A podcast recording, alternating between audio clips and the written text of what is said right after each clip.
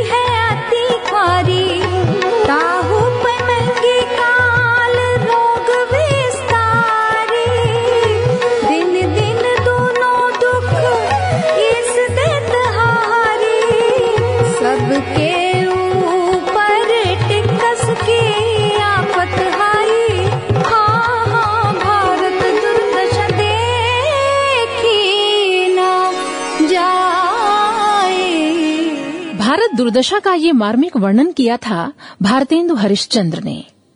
एक स्याह समय कि जहाँ ज़िंदा तो थे हम, पर ज़िंदगी नहीं थी। दरअसल मौत का न होना ही ज़िंदगी नहीं है। जीते जी भी इंसान मरता है और मरते हुए हालात में भी वो ज़िंदा होने का ऐलान कर सकता है। अठारह का समय चलती हुई सांसों के साथ भी मौत का समय था। और अठारह सौ सत्तावन का इतिहास मरते हुए इंसानों के ज़िंदा होने की कहानी है। सन 1600 में ईस्ट इंडिया कंपनी भारत आती है व्यापार करने। सत्रह सौ सत्तावन तक अंग्रेज़ समझ जाते हैं कि कुछ राजनैतिक अधिकार मिल जाएँ तो अधिक लाभ होगा। प्लासी का युद्ध होता है और बंगाल के नवाब सिराजुद्दौला की हार होती है। और इस तरह अंग्रेज़ों का राजनैतिक प्रभाव बढ़ने लगता है। और अगले सौ सालों में ऐसे नियम, ऐसे कानून बनते हैं कि भारत बेहाल हो जाता है। लॉर्ड वेलेजली की सहायक संधि से देसी रियासतों की सत्ता में अंग्रेज़ों का दखल बढ़ चला था। लॉर्ड डलहौजी की हड़प नीति दत्तक पुत्र को अस्वीकार कर राज्यों को अपने अधिकार में ले रही थी। भू राजस्व कर चार से पाँच गुना तक वसूला जाने लगा। कारीगरों और बुनकरों के धंधे खत्म होने लगे। सैनिकों के साथ भेदभाव किया जाता। अंग्रेज़ भारतीयों को नीची नज़र से देखते। धर्म परिवर्तन पर पदोन्नति होती और विभिन्न लाभ दिए जाते। बुंदेलखंड की जरदारों में भय राजा, अत्याचारी। अंग्रेजन के गुलाम राजा, तिनके हम गुलाम भारी। अंग्रेजन के गुलाम राजा, तिनके हम गुलाम भारी। सत्ताईस कर हमरे सिर पे कैसे चुकत चुकाए से? है बेकारी कर जा भारी सूत पे सूत लगाए से। और लगान चौगुनो हो गओ आठ रुपया बीघा को। चुलियऊन गुलियऊन मड़वा महुठोर कठवा को। झरी ब्याई जय जिया लागे पहला बोली है न्यारी। अंग्रेजन के गुलाम राजा तिनके हम गुलाम भारी, अंग्रेजन के गुलाम राजा तिनके हम गुलाम भारी। इन हालात ने भारतीयों को जीते जी मार दिया। रहने खाने के लाले पड़ गए।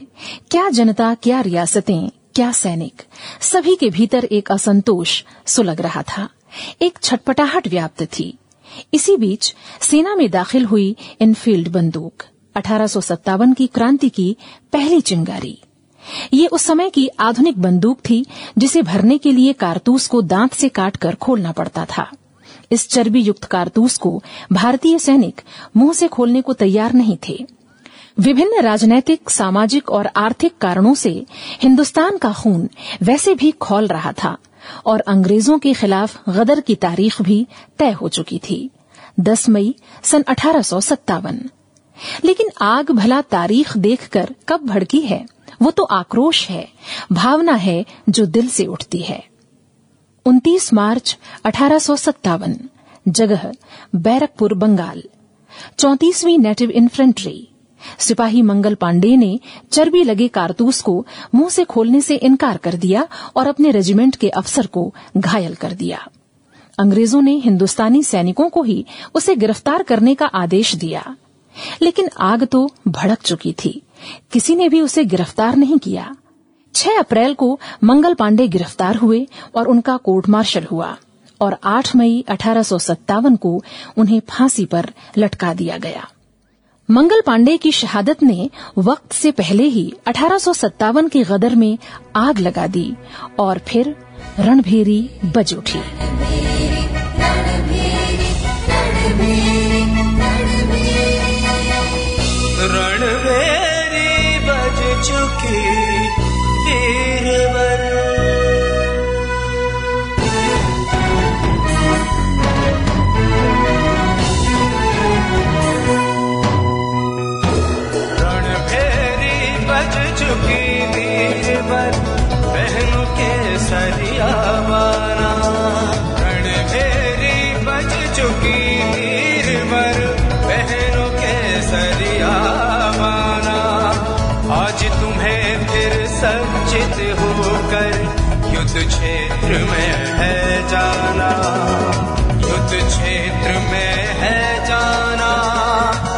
युद्ध क्षेत्र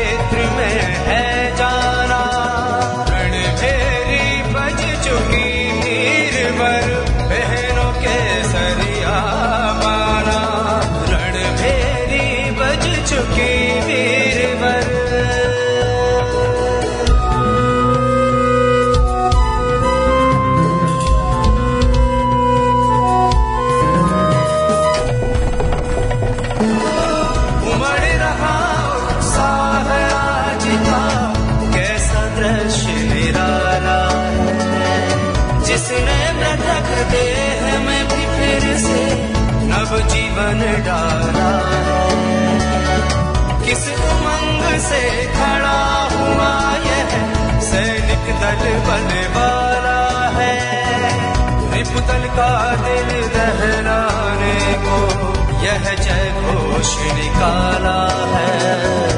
करके आज दिखा दो उसको, जो कुछ है मन में ठाना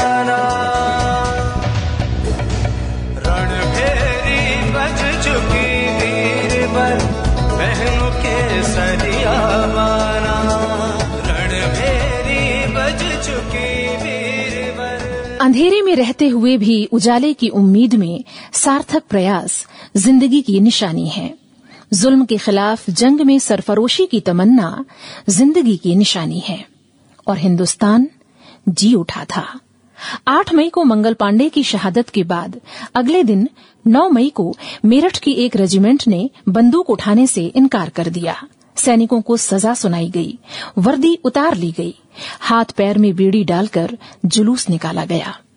और 10 मई को शुरू हुई क्रांति। 10 मई को भारतीय सैनिकों ने मेरठ में विद्रोह कर उस पर कब्जा कर लिया। 11 मई को वे दिल्ली पहुँचे। विद्रोही सिपाहियों ने दिल्ली घेर ली, जिसे गरीब किसानों, ग्रामीणों, आम लोगों और दुर्ग रक्षकों का भी खुला समर्थन मिला। उस वक्त जो ब्रिटिश अधिकारी दिल्ली में तैनात थे, वे भाग गए, जो सामने पड़े, मार दिए गए। लाल किले पर कब्जा कर लिया गया और बयासी वर्षीय पेंशन याफ्ता बादशाह, बहादुर शाह ज़फ़र को राजा बना लिया गया।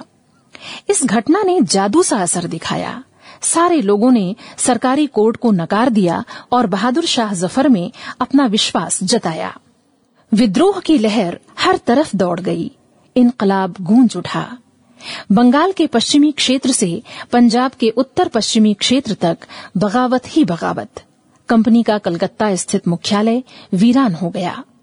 अठारह सौ सत्तावन के विद्रोह की योजना बनाई थी नाना साहेब पेशवा, अजीमुल्ला खां, रंगो बापूजी और तात्या टोपे जैसे वीर क्रांतिकारियों ने।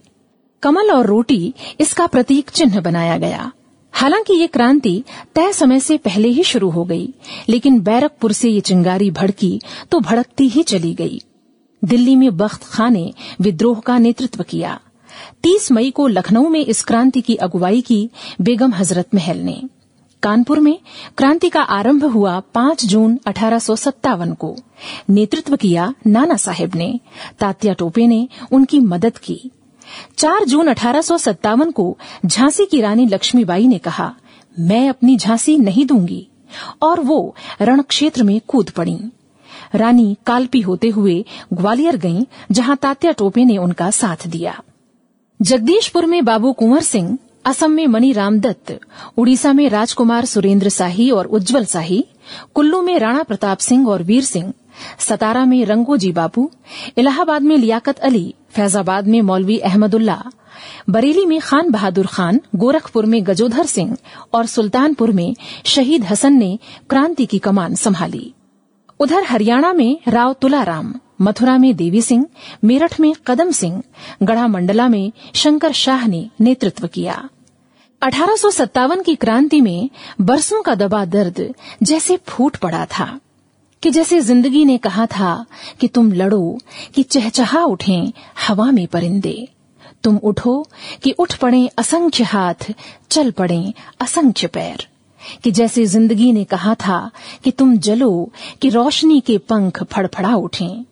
कि जैसे ज़िंदगी ने एक दिन कहा था कि तुम बहो, रुधिर प्रवाह की तरह बहो की लालिमा, मिटा सके कलंक की, सितम की कालिमा।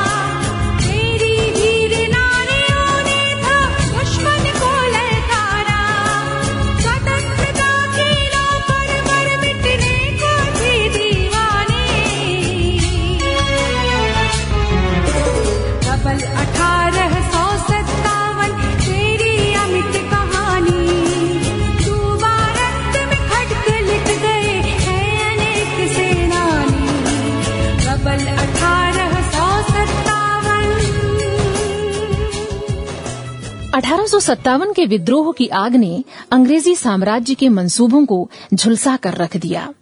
लंदन के अखबारों में इस विद्रोह की खबरें लगातार छप रही थीं, जिससे पूरी दुनिया का ध्यान भारत की ओर केंद्रित हो गया था। इस विद्रोह की दहशत अंग्रेज़ों के मन में हमेशा बनी रही। फ्रेडरिक शेयर ने इंडिया गजट में स्पष्ट संकेत दिया था कि यहाँ के लोग कंपनी सरकार की सत्ता को स्वीकार नहीं करेंगे। वे इस सरकार को विदेशी हुकूमत के नज़रिए से देखते हैं। इस सच्चाई को हमें जान लेना चाहिए। अंग्रेज़ प्रतिरोध में जुटे। मद्रास, ईरान और चीन से सैनिक टुकड़ियाँ बुलाई गईं। अनेक देसी रियासतों को लालच देकर अपने पक्ष में किया गया। लोगों को लालच देकर जासूस बनाया। इस तरह साम दाम दंड भेद अपनाकर इस विद्रोह को अंग्रेज़ों ने दबाया। उधर विद्रोहियों के बीच नेतृत्व और समन्वय की कमी थी। साथ ही देश का बहुत बड़ा भाग इस विद्रोह से अछूता भी रहा। परिणाम स्वरूप ये विद्रोह असफल रहा।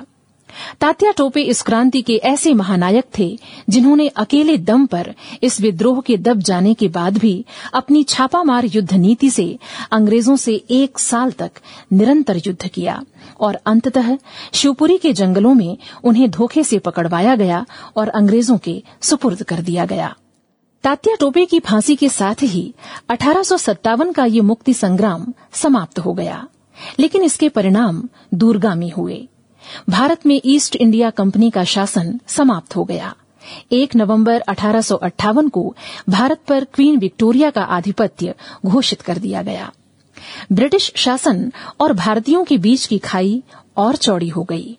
सेना में भारतीयों की संख्या घटा दी गई। भारतीयों को ऊँचे पदों से हटा दिया गया। रियासतों और जमींदारियों का छीना जाना बंद हुआ और गोद के अधिकार को भी लौटा दिया गया।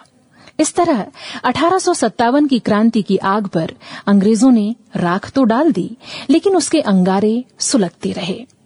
पहली बार भारतीयों के मन में राष्ट्रीयता का भाव जागा। स्वतंत्रता का स्वाद चखने को आतुर भारतवासियों को, सामंतों के साथ महारानी विक्टोरिया के शासन की जुगलबंदी रास नहीं आ रही थी। एक राष्ट्रीय चेतना जाग उठी थी। अठारह सौ सत्तावन की क्रांति को सिर्फ़ एक सैनिक विद्रोह नहीं कहा जा सकता, क्योंकि उसमें सिर्फ़ सैनिक शामिल नहीं थे। देश की कई रियासतें इसमें कूद पड़ी थीं। ग्रामीण, कृषक, आम जनता सभी इसमें शामिल थे। इस तरह अठारह सौ सत्तावन का विद्रोह देश की स्वतंत्रता का पहला संग्राम था। अपने अधिकारों का, अपनी मुक्ति का एक बहुत ऊँचा स्वर, जिसने भारत में ब्रिटिश साम्राज्य की नींव हिला दी। ये मात्र दो साल की लड़ाई नहीं थी। एक आग भारतीयों के भीतर सुलग उठी थी अपने देश, अपने राष्ट्र की। और ये आग पूरे नब्बे साल तक सुलगती रही और आज़ादी का सूर्य लेकर ही आई। इस तरह अठारह दुनिया की सबसे लंबी क्रांति का आरंभ था। भारत की स्वातंत्र चेतना का उद्घोष था अठारह का मुक्ति संग्राम। अजीमुल्ला खां का लिखा ये गीत अठारह की क्रांति का प्रयाण गीत था। जिसमें भारतीयों ने एक साथ ऊँचे स्वर में ऐलान कर दिया था कि इस ज़मीन के मालिक हम हैं। ये हिंदुस्तान हमारा है। हम हैं इसके मालिक।